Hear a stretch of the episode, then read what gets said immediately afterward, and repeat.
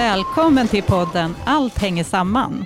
Vi är ett pågående samtal om arkitektur med en existentiell blick på våra gestaltade livsmiljöer. Jag som pratar mest, men bara är en del i det här stora samarbetet, heter Malin Rosén. Och I den här podden så är det ju premiäravsnitt. vi kommer berätta om vad det är vi egentligen håller på med i projektet Allt hänger samman och om våra olika ingångar i arkitekturen, dansen och upplevelsen av rummen vi lever i. Det blir också premiär för våra stående inslag. Carl Johan spekulerar, som är en stund för att fundera över tillvaron tillsammans med arkitekten och bildaren Carl Johan Rosén och en avslutande rumslig upplevelse som guidas av dansaren och koreografen Ulrika Blåeld Vedin.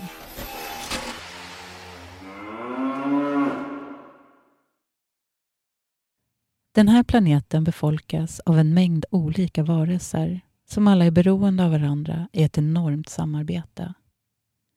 En del av varelserna är flockdjur. En del flockdjur bildar boplatser och samhällen.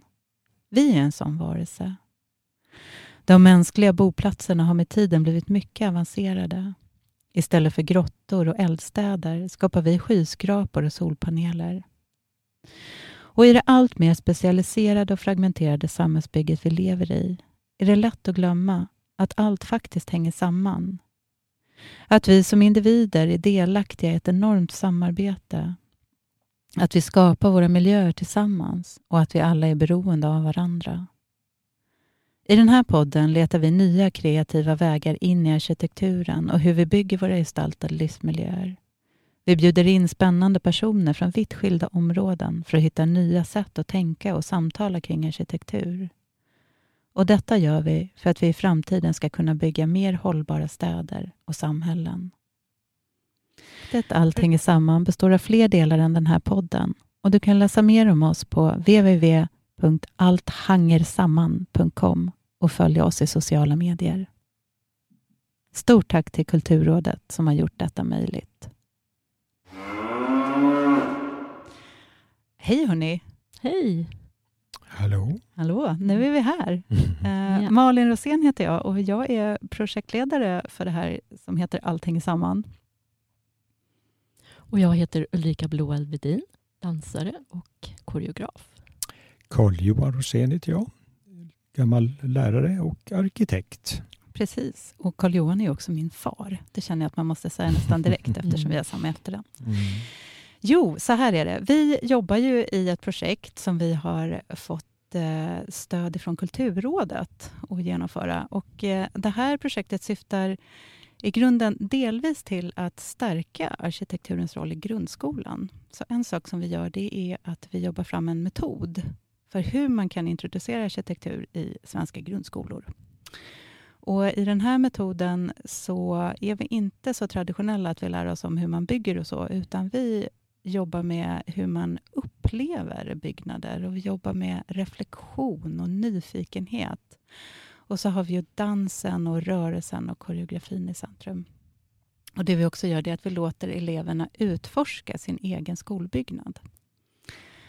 Eh, och jag tror att vi kommer få ägna ett helt avsnitt åt den här metoden. Mm. Så att eh, vi hoppar över den nu. Mm. Men den, mm. den, den, är en stor del. Men vi har också fått eh, stöd för att både, bara nätverka kring skola, och dans och arkitektur. Och att skapa nya samtal och bara väcka funderingar. Eh, mm. och därför gör vi den här podden, för att dokumentera de här spännande samtalen. Ja, yes. det är det vi ska göra. Ja. Och då tänker jag att eftersom vi ska prata mycket nu och vi är grunden, grunden till det här, så tänkte jag att jag vill ju såklart veta lite mer om er eh, och era ingångar i ämnena. Och vi vill veta om dig, Malin. Ja, ja trevligt. Men jag tänkte att jag börjar ställa den här frågan. Som att, eh, att vad, vad, kommer, vad kommer ert intresse för arkitektur ifrån? Ulrika, hur kommer det sig att du ja. är intresserad av det här? Ja, det är en bra fråga. Och Det är så fantastiskt, för nu har man haft tid att fundera på det här under tiden vi jobbat och man kommer på fler saker. Som när jag tänk, till exempel tänker på när jag var barn, eh, så var jag alltid så fascinerande av olika platser. Mm. Eh, och skapade le lekar på väldigt olika platser.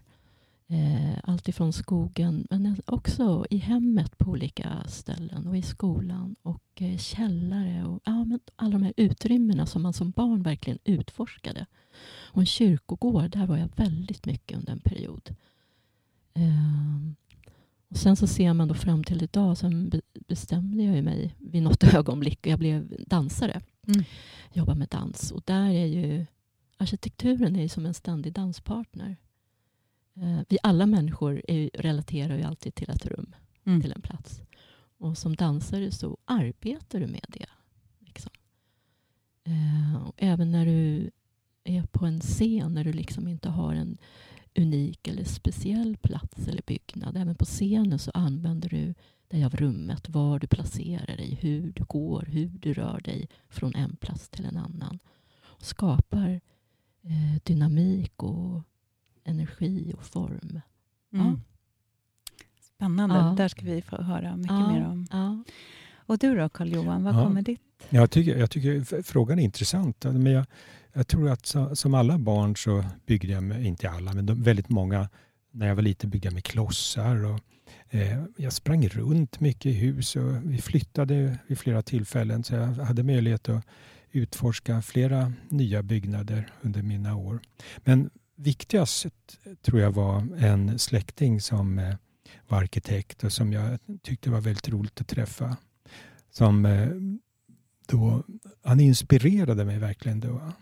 Mm. Jag är helt säker på att det är hans eh, då, verksamhet och han som person som ledde in mig i detta. Vad, vad var det? Mm. Kan du, går det att sätta ord på vad han väckte, eller hur? Ja, han, jag vet att han också han var väldigt in- intresserad av, av hur man bygger saker. Det kommer jag ihåg. Och Jag minns en gång när jag hade eh, till hans eh, barn, de är inte så mycket eh, yngre än mig, men jag vet att jag gav dem ett eh, pussel, eh, som, eh, alltså ett tredimensionellt pussel som jag hade sågat till en gång. Och det blev han så väldigt imponerad av, den här, alltså deras pappa. Eh, så att, eh, han, han, verkligen, han stärkte mig i, i mitt, eh, min strävan att syssla med sådana saker också. Mm. Sen praktiserade jag på hans arkitektkontor vid flera tillfällen. Ja, vad spännande. Under flera år så gjorde jag deras eh, julkort också. ja. Ja. ja, intressant. Jag tror ofta att, att det är via personer som man får sina, in, sina intressen eh, förstärkta många gånger.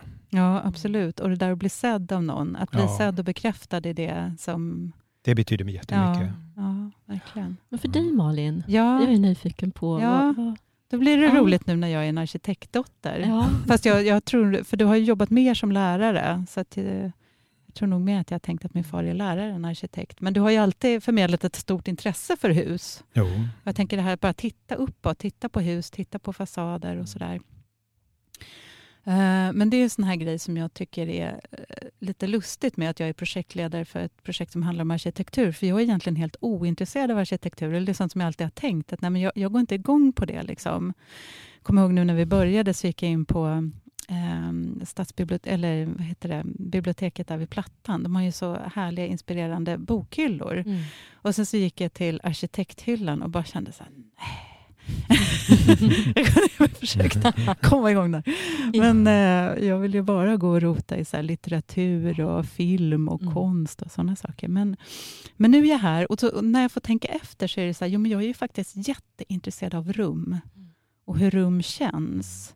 Och det tror jag dels är också från min erfarenhet eh, i mitt vuxna liv så har jag ägnat mycket tid åt, eh, åt buddhismen. Jag har varit väldigt fascinerad av den eh, visdomstraditionen. Så att jag har varit runt väldigt mycket över hela världen i såna här rum där människor har mediterat mycket. Och då händer det ju något. Ni vet, det, alltså stämningar i rum. Mm. Ni vet hur man går in i ett rum där folk har bråkat, då känns det lite Mm. eh, oskönt. Ja. Eh, eller liksom, ja, men hur rum känns och också hur... Liksom, det är också en sån där grej att jag alltid möblerar om hotellrum. Eller alltid, men om det liksom inte känns bra i rummet så Mm. går jag runt och flyttar på möbler. Och, och en sån grej som jag brukar berätta är att jag en gång när jag skulle stanna länge, då fick jag till och med flytta på en garderob. Liksom, och en säng och så här. Jag skulle bo där i två veckor. Det gick absolut Mm. inte att garderoben skulle stå där. Stod, ja, sådana där saker. Ja. Jag tycker det är intressant för att eh, just de erfarenheterna har du förmedlat till mig också. Det här att man i vissa rum kan då känna viss vördnad för tillvaron. Eh, Ja. Meditation i ett rum skapar en väldigt speciell stämning. Och rummen betyder oerhört mycket för det här att vara närvarande. Och, och buddhismen handlar ju väldigt mycket om det. Så där, där, där har du lärt mig en viktig sak Mm. faktiskt. Ja. Det, ja, och det är ju något som vi pratar om mycket också sinsemellan, hur rum Mm. känns och så. Mm. Absolut. Eh, och Ulrika, något som jag har tänkt på eh, med dig, Mm. det är ju den här... Ja, men dels att när man jobbar nära dig så ser man ju hur du upplever rum hela tiden.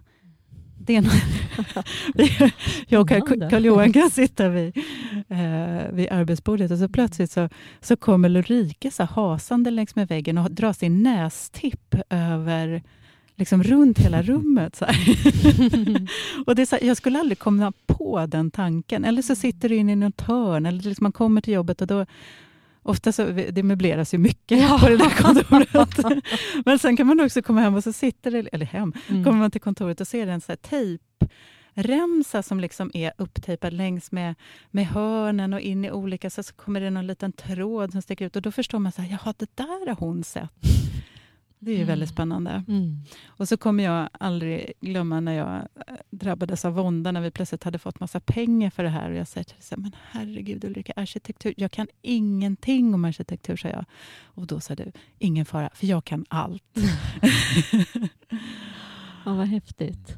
Ja. Jag tyckte också det, det var intressant för när vi eh, satt och pratade i början av projektet så handlade det ju eh, mer och mer. Alltså, min ingång som arkitekt har ju egentligen arkitektur handlar om att styra rörelser eller tala om hur man kan röra sig. Men jag hade aldrig eh, använt begreppet koreografi på en byggnad. Och det tyckte jag var så intressant för att en byggnad är en sorts koreografi. Talar Mm. om hur man ska röra sig helt enkelt. Och missar man, jag menar, sitter dörrarna på fel plats så kan det ju fullständigt bli galet i ett hus. Mm. Så allt, egentligen handlar allt om rörelser. Mm. Det, Och så också din, bara din kroppsliga, alltså den, Mm. enorm, den väldigt nära kroppsliga upplevelsen till, Mm. till byggnaderna. Ja. Eh, ja, eh, nu tappar jag tråden här. Den kroppsliga. Ja, så kan det vara. så kan det vara. Ja. Men jag tänker att det är det som är din, det där, att du Mm. kan allt. Du kanske Mm. inte har gått någon arkitektutbildning och, och kan allt om den liksom, eh, intellektuella Nej. och mentala Nej. byggnaderna, Ja. men du kan allt om den kroppsliga relationen till dem. ja, och att vi alla kan mer än vad vi tror. Att Mm, arkitektur tror är så mycket. Jag har ju den här bilden av att det är en teori och att, och, eh, att man läser till arkitekt och så vidare. och så vidare. Men att vi befinner oss i arkitekturen hela dagarna. Mm. Vi tar det lever i för givet vad våra kroppar känner till. Jag tycker då eh, byggnaders eh, då, eh, konstruktion och vad det är för material. Och så, det, sånt sysslar man ju väldigt mycket som arkitekt med. Men som vanlig så att säga, nyttjare av arkitektur så är det faktiskt utsikter, ljus, rörelse som det handlar om. Och vi vet alla så otroligt mycket om det här. Mm. Mm. Men, och det var ju när, när, jag, när vi satte igång med det här projektet och någon av de första dagarna där så eh, visade du ett, eller visade, du presenterade ett bildspel för oss som du arbetade med. Och, eh, och det var häpnadsväckande för mig. Så den första bilden, vad var det? Jo, det var ett hus. Och du tittar på mig och är väldigt seriös. Jag blev nog lite nervös. Det blir jag alltid när du ställer en fråga. För det är så, du är så passionerad Karl-Johan och man hänger med liksom. Och då ställer du frågan, hur många tror du har byggt det här huset? Och jag räknar på mina fingrar och, och fram och tillbaks och ja, jag kommer fram till en siffra. Men sen så ramlade ju hela det här bildspelet fram och hela ditt tänk omkring arkitektur som var så mycket mer än det där huset som var på den där bilden. Det kanske du kan berätta det själv, presentera det. Jo. Den där frågan, för den vecklar ju ut hela, vår, hela vårt projekt. Jo, ett sätt. det- det är sant. Eh, Då, då, eh, och du, de flesta, vi har ju frågat många numera, de flesta eh, svarar på den frågan. Hur, hur många behövdes för att bygga huset? Ja, kanske 10, 20, 100 tusen. Men då missar man ju allt det här som har föregått. Eh, alla, eh, och egentligen gäller det allt som vi gör, behöver vi behöver skolor, vägar, vi behöver infrastruktur. Vi behöver allt för att överhuvudtaget, överhuvudtaget kunna göra någonting. Det behövs lärare för att lära dem som ska rita hus att rita, eh, att kunna läsa. Det behövs eh, vägbyggare för att kunna frakta material för man ska bygga huset. Det, ja, I stort sett alla är med. Det är det som är det mest fantastiska på den här planeten. Att vi samarbetar så oerhört utan att vi många gånger kanske tänker på det. Mm. Men alla är beroende av varandra. Mm. Det är, Och det är ju också en, jag tänker det är en av eh, de här, eh, vad ska man säga, som vi i vår metod Mm. har. Som så här, att vi, vi har ju en sorts idé om att man kan se hela samhällsbygget i arkitekturen. Tittar Mm. man på en Mm. skolbyggnad som vi gör då med eleverna och barnen, där kan man hitta värderingar, man kan hitta makt, estetik, teknik, stadsplanering, infrastruktur, man kan se historia, man kan se Ja, men allt finns gestaltat i, det, i den byggda världen. Mm. Och också det här enorma samarbetet. Jag vet, vi kan ju, när, vi, när vi går loss på den här Mm. så brukar vi hamna tillbaka på Big Bang. Sådär. Mm. Att vi, liksom, vi behöver... Eh, ja, någon gång så behövde någon vakna en morgon och komma på att man kan bygga vad heter det, så här, isoleringsmaterial, sånt där som kliar. Mm. Liksom. Alltså för Mm. att de här moderna byggnaderna ska finnas. Mm. Och, eh, vad är det mer vi brukar säga? Någon måste ha Mm. uppfunnit vinkelhaken och Mm.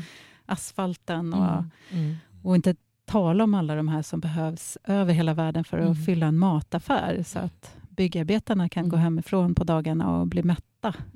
Och Ja. någon tar hand om deras barn, så vi behöver barnomsorg. Ja. Och, Mm. och då har vi ju transporterna också. Den här maten som du nämnde Malin, som ja, produceras runt om i världen. Den ska ju fraktas också. precis. Ja, är, Jag skulle, ja, jag skulle också säga det, det som jag ser i dig Malin, som har med det här som du berättar nu, det är ju också våra projekt heter ju Allt hänger samman. Ja. Och vi kan se det i husen, men det är också den här känslan Allt hänger samman. Att vi behöver ta hand om varandra Ja. och att vi behöver se varandra. Eh, och det gör vi ju vissa dagar mer och andra dagar mindre. Och det är det som är så fascinerande med dig, att du har det här brinnande hjärtat i vad än du gör. Och den här närvaron i det vi gör och närvaron i, i byggnaden och, och människorna som finns där. Ja, Så att det, är liksom, det går ihop det här materiella och det, det medmänskliga. Alltså Ja. vi som människor. Precis. Precis. Och det Mm. tror jag att jag, det är en sån där grej som, som jag också fått med mig väldigt mycket Mm. från dig, pappa. Så där att, det här att man klarar sig inte själv. Så brukar du säga så här, tänk dig att försöka göra en blindtarmsoperation. och att Mm. liksom hela, hela samhället behövs för att vi Mm. ska kunna framställa läkare och alla de här. Mm. Ett par glasögon, liksom, det fixar man inte med vänsterhanden. Men, men jag tänker också, för det är spännande det här med, eh, mer än, på, på buddhistiska så hör man det här begreppet ibland, där man säger den, eh, vad är det, det är något uttryck som är så himla fint, verklighetens väv. Mm. Mm. Eh, och det tänker jag att det är ju också titeln i projektet, att allt hänger samman. Det är som att vi är i en väv Mm. av, av material, av Mm. idéer, av Mm. relationer. Och allt det här samverkar hela tiden. Och det är som de här stuprörssamhällena som jag tänker att vi har skapat lite idag, där alla... Liksom, nu kan man till och med vara i en filterbubbla Ja. och, och bara möta sina, sina liksom redan invanda idéer och tankar och uttryck och sådär. Men också att vi är så specialiserade. Det, Eh, Mm. det är så intressant för när, när vi pratar om alla de här äh, företeelserna så kanske vi ofta befinner oss i ett nu. Men, men eh, tiden är så viktig för att förstå alltihopa det här. Det här, Ja. det här flödet som hela tiden existerar. En del flöden är väldigt långsamma. Mm. Till exempel metaller, de flödar väldigt, eh, väldigt, väldigt långsamt. Mm. Men vatten eh, är ju i rörelse i stort sett ständigt. Ja. Och det är därför tiden och skolbyggnaden är intressant. Vi har ju pratat om hur vattnet passerar genom skolbyggnaden. Var kommer det ifrån? Vart tar det vägen? Mm. Men också det som skolbyggnaden är byggt utav. Ja, Alla precis. material, med gruvorna och med skogen och med oljan som används alltså för att överhuvudtaget få ihop det hela. Ja. Eh, och som sen kommer förändras. Jag menar om den skola eh, som inte om tusen år kommer befinna sig i backen. Det, det, det, finns inte så många sådana skolor som inte kommer befinna sig i marken igen om tusen år. Nej, precis. Och för tusen år sedan så var allt det som skolbyggnaderna idag utgör, det i stort sett det mesta, i marken. Mm. ja. Så att ett väldigt mm, tidsmässigt, och där kom den här buddhistiska tidräkningen in som jag tycker är så otroligt fascinerande. som pratar om tid på ett stort, alltså ett väldigt stort eh, sätt. ja, Kan du, inte, kan du inte nämna det Jo, jag kan kort? säga det. Ja. Man pratar om kalpas och det är som bilden av någonting som är egentligen oöverblickbart, alltså de här eonerna av tid. Och en kalpa, det är så lång tid som det tar för en, eh, en, en fågel att flyga med en siden, ett sidentyg och stryka toppen av Himalaya, eller jag vet inte om det är just Himalaya, men någon stor bergskedja. Mm. Och för att eh, den bergskedjan ska nötas ner till grunden, det är en kalpa. Mm. Men det är spännande, för jag tror att tid är också en sån sak som... Eh, för jag tänker att vi har hamnat i de här liksom väldigt... Det är som att, samhälls, att vi, vi, vi är fragmenterade på olika sätt och specialiserade. Och jag tänker att eh, tidigare, innan vi hade den här tekniken, nu när allt går så snabbt och vi också kan vara så...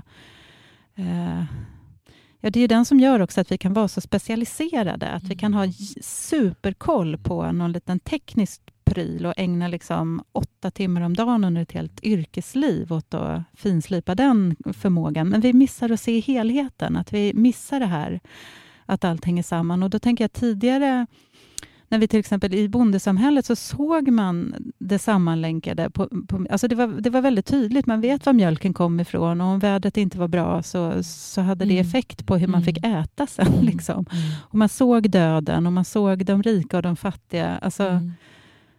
Men det är det- därför det här eh, är jätteintressant när, du säger att eh, då specialister, alltså alla vi som är specialiserade på vissa områden, de här stuprören. Det mest fantastiska är ju att det är det som är förutsättningen för att vi har kunnat skapa allt det här som vi har omkring oss. Men nu är det tid för att liksom verkligen få upp det här och berätta om att allt hänger samman så att alla de här stuprören vittrar sönder bitvis eller så att Mm. de får små hål och läcker in från Ja. de andra så att alla förstår att vi, det här är ett gemensamt projekt för att få hela planeten att fungera på sikt mm. som vi sysslar med helt enkelt. Ja, och där måste vi lägga in att, eh, att en av ambitionerna med det här projektet är också att vi ska rädda världen. Ja, Ja. det är viktigt. Ja, det måste vi göra nu. Nej, men Ja. jag tänker att, det, att det, det är en del av, eh, av det här. Att eh, nu, som du säger, att vi är i en situation nu där det är ganska viktigt att vi förstår att allt hänger ihop.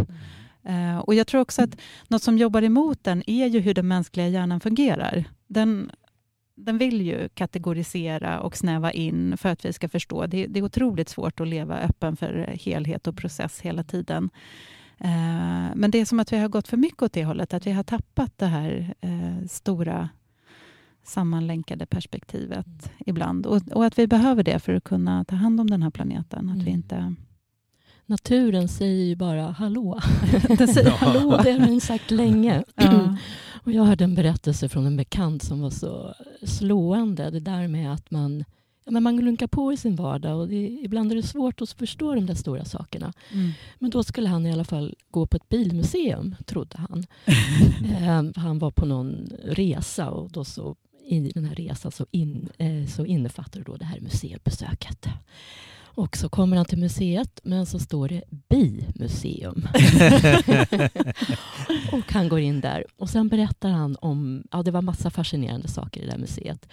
Och sen berättar han då om en bild, eller två foton. Och då var det först ett foto eh, på en mataffär med alla dessa hyllor och massa mat. Ja, men så som det ser ut när vi kommer in i en mataffär. Och sen så fanns det då ett foto brev- bredvid där. Var precis samma plats. Men det var knappt någon mat där. Och det är för att eh, om vi skulle ta bort, om inte bina fanns, så skulle det inte finnas mat i våra affärer. Nej, precis. Och de hojtar liksom inte till och säger hallå, nu måste ni skärpa er. Nej. Så, ah, Nu hojtar vi. nu hojtar Vi hojtar. Vi vill ha Precis. lite mer hållbara samhällen Ja, och städer. precis. Och, Och tillsammans med många fler. ja, precis. Och det, och det är också lite tanken med de här poddarna, att det är vårt lilla bidrag till hur, hur kan vi tänka annorlunda när vi Mm, bygger? Mm. Ehm, och också hur byggnader påverkar oss på många plan. Inte Mm. bara hur byggnaderna påverkar det, eh, det stora kretsloppet, Ja. utan också hur byggnaderna påverkar oss människor. Och där Mm. finns det ju mycket spännande att prata om Mm. om man tittar på neuroarkitektur och sådana saker. Mm. Eh, och då, då måste jag bara säga det här som Ja. jag blev så fascinerad av. För att jag tror att, det är att vi spenderar ungefär 90 procent i byggd värld Mm. av våra dagar. Mm. Eh, finns det någon, någon Mm. undersökning på. Men alltså att vi hela tiden är i byggda miljöer. Mm. Och, och, eh, och då berättade en man för mig att eh, en mänsklig hjärna har otroligt mycket svårare att processa statiska material, eh, färg, stora färgsjok, hårda kanter och linjer och sådär. För att Mm. vi är ju vi kommer ju från savannen. Vi hängde där ganska länge innan vi liksom började bygga de här fyrkantiga husen. Mm. Så att vår hjärna befinner sig hela tiden i... Den, den är ju kvar på savannen, så att den processar hela tiden en helt onaturlig miljö för oss när vi befinner oss i byggnader. Eh, och det tar energi. Det tyckte jag var jätteintressant. Mm, Att mm. bara, bara det är liksom Mm. ett stressmoment, att Mm. vara i, i Mm. byggd miljö. Mm. Och det finns ytterligare en aspekt i det här. Det är ju att i skolan befinner vi oss, i skolbyggnaden befinner vi oss när vi växer upp under i stort sett hela vår uppväxt. Eh, I skolbyggnaden i längst tid förutom hemmet. Så skolbyggnaden är en helt märklig plats där vi verkligen formas Mm. av den byggda miljön. Mm, Och det är därför det här projektet har skolbyggnaden som utgångspunkt. Mm. Där, där händer så mycket. Ja. Och det ska vi verkligen se till så att det händer ännu mer som Mm. berättar om världen där. Mm. Ja, absolut. Och då måste man ju också säga att den byggda miljön, men också den sociala miljön Mm. formar oss ju Mm. något Jo. enormt i Mm. de där husen. Mm. Så det, det är verkligen viktiga hus. Ja, det hör ju Ja. ihop, liksom. arkitekturen och människan. Ja, Det, det, det är svårt att separera dem på något sätt. Mm. precis. Ja. Mm. Men en, en liten ingång också som jag känner att, att jag vill nämna, det Mm. är det här med, eh, med vi, vi brukar ju prata om materialflöden också. Mm. Alltså hur eh, sådär en tallkotte från Sibirien blir en takbjälke i Bagarmossen och Mm. råolja från Mellanöstern blir ett dörrhandtag i Tokyo Mm. Och så vidare. Eh, och sen också de här... Uh, och nu tappade jag tråden. Mm. Det kommer tillbaka. Ja, det kommer tillbaka. Det Mm. brukar det göra. Men det är någonting med de där flödena. Jo, vattnet! Flödena. Vattnet! Mm. Mm. Vattenflödet. Karl-Johan, som du brukar prata Ja. om. Vattenmolekylerna. På vårt kontor så har vi en bild av Mm. valrossar, för att inte glömma bort att, att de vattenmolekyler som cirkulerar i oss just nu Mm. har en gång kanske varit i Selma Lagerlöf, Mm. Mm. i eh, liksom... Och jag, jag, jag brukar i Mm. vackra vattenfall eller porlande bäckar i Sydamerikas berg Ja, högt ovanför Titicacasjön. och Där finns gamla också vatten. ölburkar Mm. på Köpenhamns centralstation. Ja, Där finns det vatten. Mm. Så allt cirkulerar in och ut och Ja. runt omkring och genom oss. Så att Mm. vi är sammanlänkade på så, på så många Mm. olika plan. Eh, Men hörni, nu är det ju också så här att den här podden har två stadiga inslag. Den ena Mm. är Karl Johan spekulerar som vi nu ska ha premiär för. Wow. Ja, så håll till godo.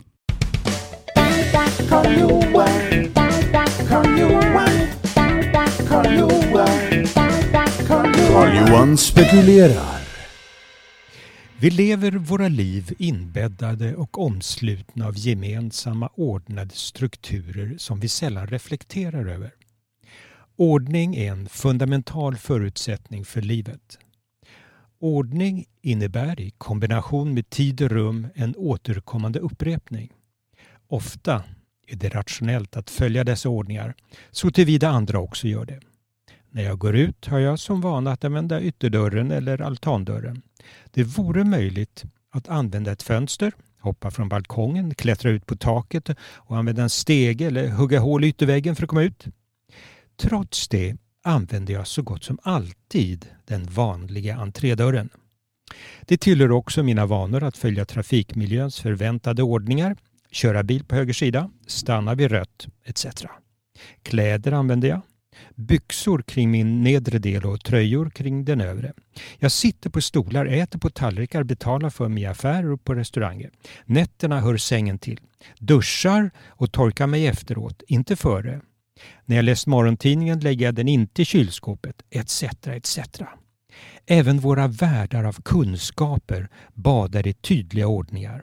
Att utbilda sig innebär att lära sig ordningar som i många fall anses orubbliga ända tills tunga bevis vederlägger dessa. Många är de sanningar som under historiens gång förpassats till källarplanet och ersatts av nya sanningar som förhoppningsvis är tyngre förankrade i vetenskapen. Ordningarna är otaliga. I stort sett allt genomsyras av ordningar. Det är rationellt att underkasta sig dessa ordningar. Det ger tid över till det som är viktigt, vad det nu kan vara. Bakom dessa ordningar gentemot rationalitetens följsamma handlingar döljer sig invävda naturlagarna. Direkt eller indirekt styr dessa dolda krafter våra handlingar och beteenden. Både natur och kultur baseras på ordning.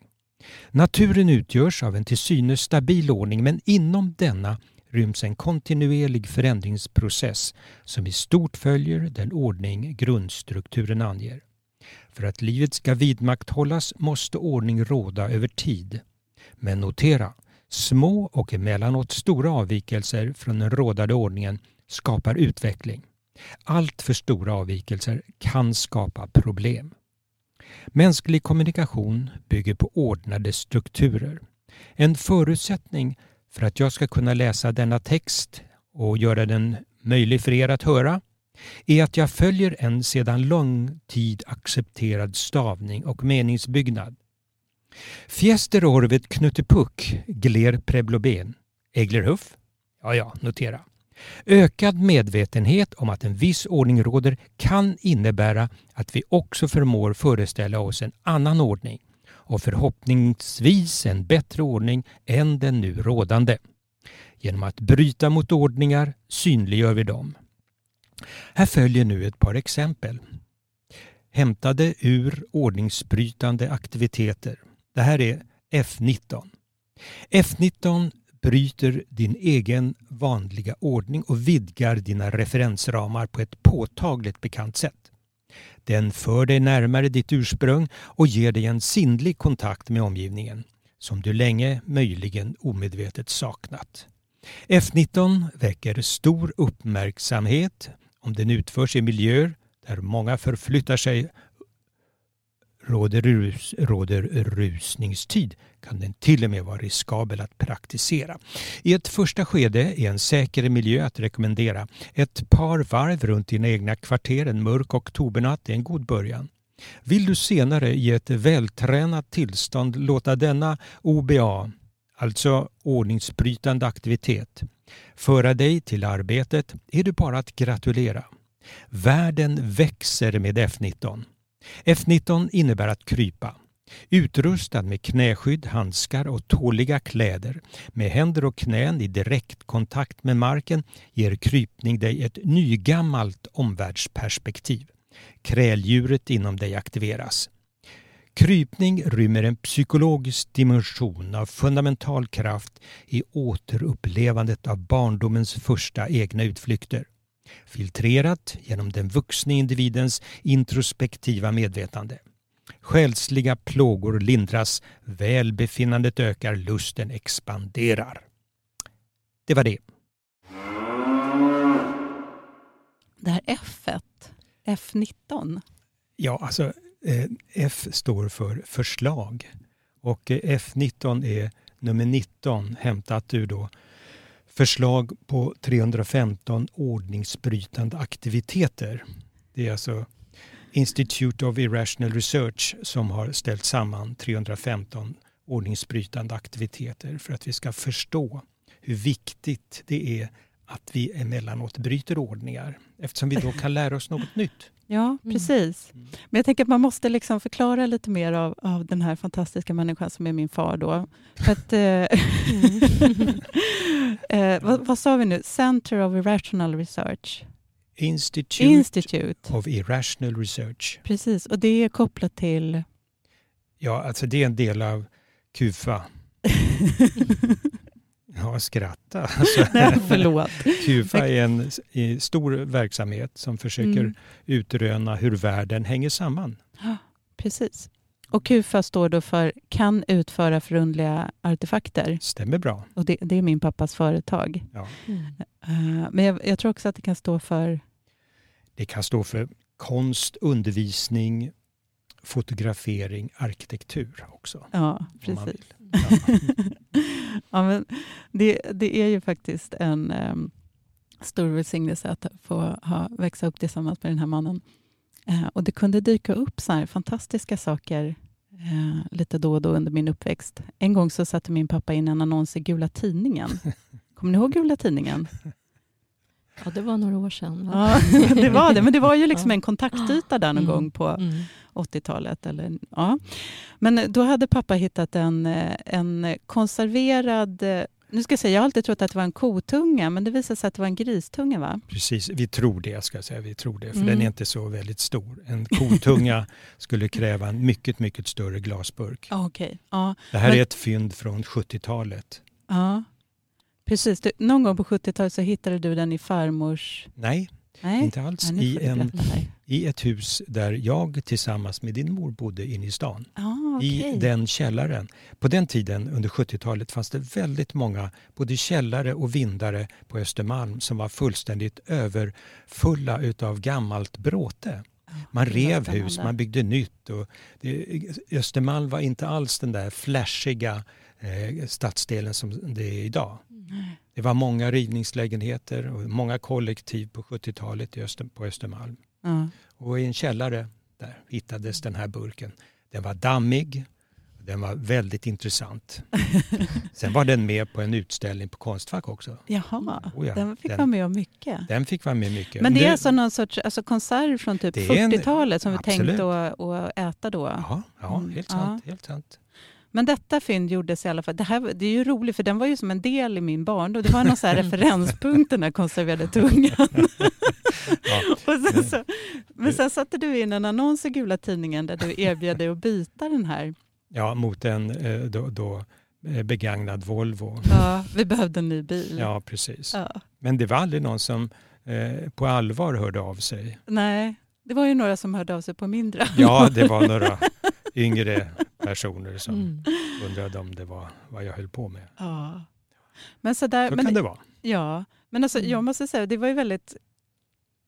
Va, vad ska man säga? Alltså det var, för mig var ju det alldeles självklart. Mm. Men det är ju först i efterhand som jag har förstått att det öppnades upp många rymder. Mm. Det kunde ligga så här, ett manifest om den fria viljan vet jag låg på eh, köksbordet en morgon när jag vaknade. Så det här måste ni läsa, så har pappa skrivit. Mm. Men jag tänkte också på en sak, för det var någon gång som jag frågade dig när det, det hände något sånt där roligt, så frågade jag, var tonåring, så, men, men pappa, är du inte rädd att de ska tycka att du är konstig? Och då sa du, här, men Malin, det är ju jättebra. Tänk, vi är ju med om helt okonstiga saker dagen i ända. Det är ju jättebra att få uppleva något annorlunda. Och det där har faktiskt följt med mig. Det har jag Mm. alltid använt när jag har så här, grupper och vill få folk att göra saker som de tycker är pinsamt. Och så här, att det, det är jättebra att tänka så, men grattis, nu fick ni vara med om något väldigt ordningsbrytande. Ja, ja, ja. Jo, nej, men vi, alltså, vi inser inte hur infångade vi är i ordningar. Nej, Det är liksom allt, ge, genom, alltså allt genomsyrat av ordningar. precis. Och det är ju faktiskt också en del i vårt projekt. Mm. Det här att vi jobbar, när vi jobbar med eleverna så använder vi också just ordningsbrytningar i det här syftet, att få Mm. syn på det invanda. Det är väl Precis. någonstans där, när de här glappen sker, som Ja. men kreativiteten och magin liksom växt lite grann. Mm. När, Ibland när man upptäcker att saker bryter ordningar så kan man bli väldigt mycket medveten om ja, att man överhuvudtaget finns till. Mm. mm. Vi har pratat om en handledare i en trappa i en skola. Om handledaren som vanligt är rak, följer trappan, då lägger man inte märke till den. Men den, om, om den på ett ställe har ett litet gupp så att handen gör en liten kullerbytta eller en, åker upp en bit, då kommer man lägga märke till den. Och man kommer också minnas den delen i skolan. Mm. Så att just det här att eh, då få skolbyggnaden att öppna sig och skapa skolbyggnaden till en plats som man minns och som betyder något. För det gör den. Den betyder oerhört mycket eftersom man tillbringar större del av sin uppväxttid i den byggnaden förutom hemmet. eh, Då, då. Så skolbyggnaden är otroligt viktig. Alltså. Jag har ju faktiskt krypit för dig, kommer du ihåg det? ja. ja. Och jag blir så här, det här är helt fantastiskt. Den här texten som du har skrivit, undrar om du skrev den innan eller efter. Vi har liksom haft parallella världar känns det som. Du, du har den här, eh, ja, men som du nu har berättat för oss, hela den här eh, forskningen och hur vi ska bete oss. Och jag har gjort det. Så jag har hållit på med olika krypningar eh, eh, som en performance i olika sociala platser. Eh, och det är så otroligt spännande att se hur människor reagerar. Ja. det är apropå ja, men de här sociala kontexterna och vad man får och inte får göra. Och jag och min upplevelse av att krypa Ja, gud, och hur jag ser liksom människor. Men ja, för den, första gången när jag gjorde det var på en stor... Eh, det var på Finska institutet som, som är en fa- fantastisk äldre byggnad med flera våningar. Väldigt pampig. Jag minns väldigt väl trapphuset. Väldigt pampigt trapphus. För jag höll på att krypa upp och ner ur det här trapphuset. och, eh, och plötsligt så är det någon som tar tag i mig. liksom så här. Eh, ursäkta, res dig upp, res dig upp. Du får inte så här. Ehm, och då hade jag en vän som filmade det här, så hon sa nej, nej, eh, alltså hon, hon, hon kryper. och, och så. Och sen så då fortsatte jag krypa och sen så kom det några andra bara så här, som gick förbi. Men gud vad full hon är, hon kan inte stå upp. och ja, så det var ja, väldigt, väldigt spännande. Och sen så var det då, när jag kröp för dig, var det på ett... Men vänta, jag måste bara fråga ja, en ja, sak. absolut. Vad, vad händer i dig då? Blir du så här, eller är du skyddad av din liksom, installation där? Ja, eller jag är det, är- det, det ja. är inte så att du säger åh nej, de tror att jag är full. Nej, jag, jag är min... eh, Jag, är, jag, är, jag kryper. Ja, ja Jag såklart. kryper. Ja. Det var som, när du, ja, det var som Så- när du skulle vara entrélejon på vårt seminarium. Ja, just det. Det var också så roligt. Ja. Då, Ja, får jag säga det? Bara? jag gör det. Ja, för då, och det måste vi säga också, du och jag Mm. har ju jobbat ihop många gånger tidigare. Precis. glömde vi kanske säga i Ja. början. Men, då, men eh, så att vi har lite vana av det här så har vi Mm. lite olika roller och så Ja. skulle vi göra ett seminarium i, i, eh, i det här projektet Mm. som handlade Mm. då om skolbyggnaden. Mm. Och då var du så här, ja, och så skulle vi ordna någon sorts entré där när Mm. folk kommer. Mm. Och då sa Ulrika, då, det- Carl-Johan och Malin, ni, gör, ni sköter det där sociala Mm. och jag kan vara entrélejon. Mm. För då, För då, behöver inte jag prata. nej, precis. jag Och då kan var, vara kropp. ja, du kan vara kropp och du var ett fantastiskt entrélejon. Ja. Det, det är en annan historia. Ja, Ja, men, ja, eh, men jag, det- det är så men det spännande det, där. Att, fungerar ju det här. Ja. Ja, ja, men förlåt, tillbaka till Nej, nej, Finska ja, institutet. Men kroppen och, och arkitekturen och, och eh, undersökandet. Det är ju ett undersökande för, för min del och, och se hur, vad som händer runt omkring. Mm. Det måste vara väldigt intressant att krypa i olika miljöer. Ja, Det- ja. Om om du Jag skulle... kryper till en kyrka också. Då var vi ett Ja. helt gäng. Jag kommer inte ihåg. Vi kröp utifrån och så kröp vi in i kyrkan. Ja. Och eh, vi dansade och vad vi nu gjorde. Ja. Ja. Och så kröp jag för dig, Karl-Johan. Ja, det, jag Ja. fyllde år en gång. Det var Ja. väldigt uppskattat och, Och det var- en ja, överraskning. ja. Och det var också spännande för att där så kröp jag ju, där blev det mer, för det var ju det allmänna galleriet, det är ju även en restaurang och för ett par år sedan, jag vet inte hur det är idag, men då, då var det mycket konst där. Så då Mm. hade jag en video som jag hade gjort som rullade där och sen så gjorde jag på vernissagen så skulle jag göra min krypperformance och då bokade ju du bord Malin för Karl Johan och ja, men för er familj. Ja. Jag tror att det var din 60-årsdag pappa. Ja, det, det, det verkar troligt. Ja. Det är många år sedan. Mm. Och det som var häftigt med den upplevelsen, det var det där att när jag kröp mellan borden och mellan sofforna, då kom jag liksom i höjden med knäna och det folk satt. Mm. Så jag kom ju på någon sånt här genant litet, inte riktigt rätt nivå liksom sådär. Den intima nivån. Ja, och, det var jätte... och sen la jag mig på olika platser och så. Och sen så ja, kröp jag mig omkring hos dig, Karl Johan också. Jag, jag tycker så, du nämnde att ni var många som kröp in i en kyrka. Ja. Jag ser framför mig, tänk er om ett par hundra personer kommer Mm, krypande i mm, stan. Mm. Häftigt. Det vore väldigt spännande att se. Ja. Men det är ju Ja. någonting med den här kroppsliga upplevelsen. Jag tänkte på det där eh, trappräcket också som du pratade om med Mm. den här Mm. eh, Ledstången, guppet, ja. ledstången med ett Mm. gupp i. Precis. Handledaren. Och det ja. tänker jag Ulrika, att eh, just den här upp, den kroppsliga upplevelsen jag vet inte, men Den Mm. intresserar mig så mycket för att Mm. vår kultur är ju besatt av intellektet och förklaringarna och pratet. Mm. Eh, men det är ju Mm. någonting helt annat än den direkta. Mm. Och den upplever jag också. Jag tycker att det Mm. bara är så spännande med din, den här direkt, Mm. direkt Ja, ja. Att den är så självklar för dig. Ja. ja. Men jag tänker, jag tror att, ja, men, eh, att liksom, jag tror det är olika personligheter också. Mm. Att vi, vi, ja, men det är så här, liksom det enkla att säga är ibland är man, och man själv, man är mer uppe i huvudet och ibland är man mer ner i kroppen. Liksom. Mm. Och hela det här samhället är ju uppe i huvudet. det är inte så mycket, men det är ju mycket kropp på det sättet. Och sen om man då jobbar som dansare så är man, har man en, eh, erfarenhet, en kroppslig erfarenhet. Så. Men att det också kan vara personligt. Ja, Det, det, absolut. ja, man, Men, men det är någonting med Mm. det där... För jag tänker att, att vi har ju alla kroppsupplevelser. Man brukar Mm. prata om den, här, den tysta kunskapen. mm, Att den så här, någon som har jobbat mycket med dementa, de vet precis mm, när man liksom mm. rätt timing på Ja. vad det man ska göra. Mm, mm. Och, alltså, eller, om man har, alltså, ah, vi har det alla. En Mm. Det är som en musiker, man vet precis. Det finns liksom Mm. inte en logiskt uthängd och där ska jag liksom slå in det här ackordet. Utan, Mm. och det är ju en sorts Mm. kroppslig visdom. Men ta Centralen, liksom, eller tågstationen. Och vi bor i Stockholm här. Vi, flesta av oss har varit på Centralen när det är, liksom, är rusningstrafik. Mm. Och hur fascinerande det är att vi inte krockar mer med varandra. Mm. Ja, Att tänk. det bara flyter på. Ja. Och det här, att vi alla människor har det här kroppssinnet. Vi vet, kroppen vet och känner. Ja. Den kopplar direkt i hjärnan var jag ska sätta ner mina fötter. Hur jag liksom registrerar, där borta är en människa, då måste jag gå lite till vänster. Det är ju ingenting som man funderar över eller måste ställa. Ja, men vänta nu här, nu måste jag nog planera. Hur ska jag? Nej, Utan det bara finns där. Ja, Precis. Ja.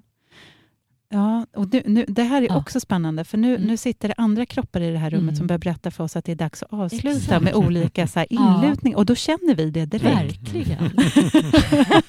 det är väldigt påtagligt. Ja. Vi har pratat iväg. Och Ja. det är ju vi jättebra på. Mm. Vi skulle kunna prata mycket och länge. Mm.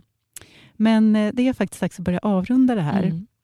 Men det som också ska hända innan vi gör det, det är ju att det är premiär även för Ulrikas små stående inslag i den här podden. Ja. Eh, det här med, med kropp som utsikt. ja, Med en liten titel här. ja, precis. Ja. Jag tänkte, vi alla ser vi ju ut ur våra kroppar och Mm. upplever saker.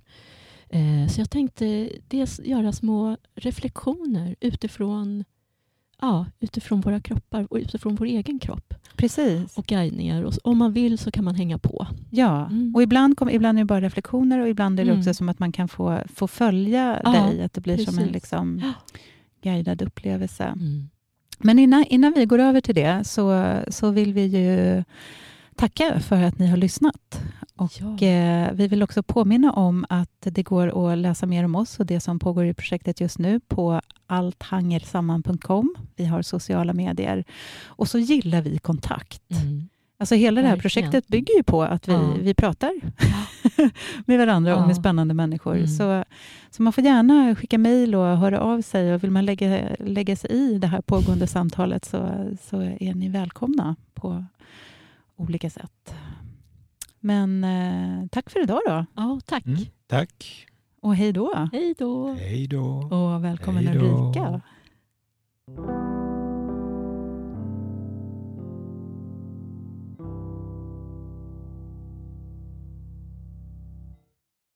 Ibland hör man någon säga jag måste landa först när jag kommer till en ny plats. Det kan ta några dagar, en kvart, någon timme. Ibland går det blixtsnabbt. Och ibland kanske man aldrig riktigt landar på den där nya platsen. Platsen och kroppen ska liksom genklanga med varandra. Man måste ge plats för tid och rum. Hur kan det vara så? Fascinerande. Platser har olika stämningar, liksom vi människor. Landa. Man hör i ordet att man behöver sakta ner och stilla sig. Varför inte prova? Landa. Öppna öronen. Lyssna. Blunda in mot kroppen. Öppna huden ut genom rummet. Golvet, tak, lister, fönstersmyg, trösklar, hörn. Vänta, vänta. Plötsligt har en dans satt igång. En dans där ögonlocken rör sig. En dans där din kropp rör sig från rum till rum. En dans som dansar platsen och dig samtidigt. Ta upp dina händer. Titta in i dina handflator. Och nu sätt ihop händerna och tryck allt hårdare. Lite till. Kan du känna skelettet? Och sen kan du bara sakta släppa. Släpp sakta. Kanske är du lite fuktig. Huden klibbar sig fast. Och bara släpp ner händerna. Skelettet. Tänk, vi ser inte men det finns där. På samma sätt som när vi kommer till en ny plats, in till ett nytt rum. Allt som har skett där tidigare är kanske medskapande till den där stämningen som vi upplever. Tillsammans med platsen i sig självt utifrån hur den är konstruerad och byggd som framkallar en ton och atmosfär. Landa. Landa i kroppen. Ta ett nytt andetag och låt platsen träda fram.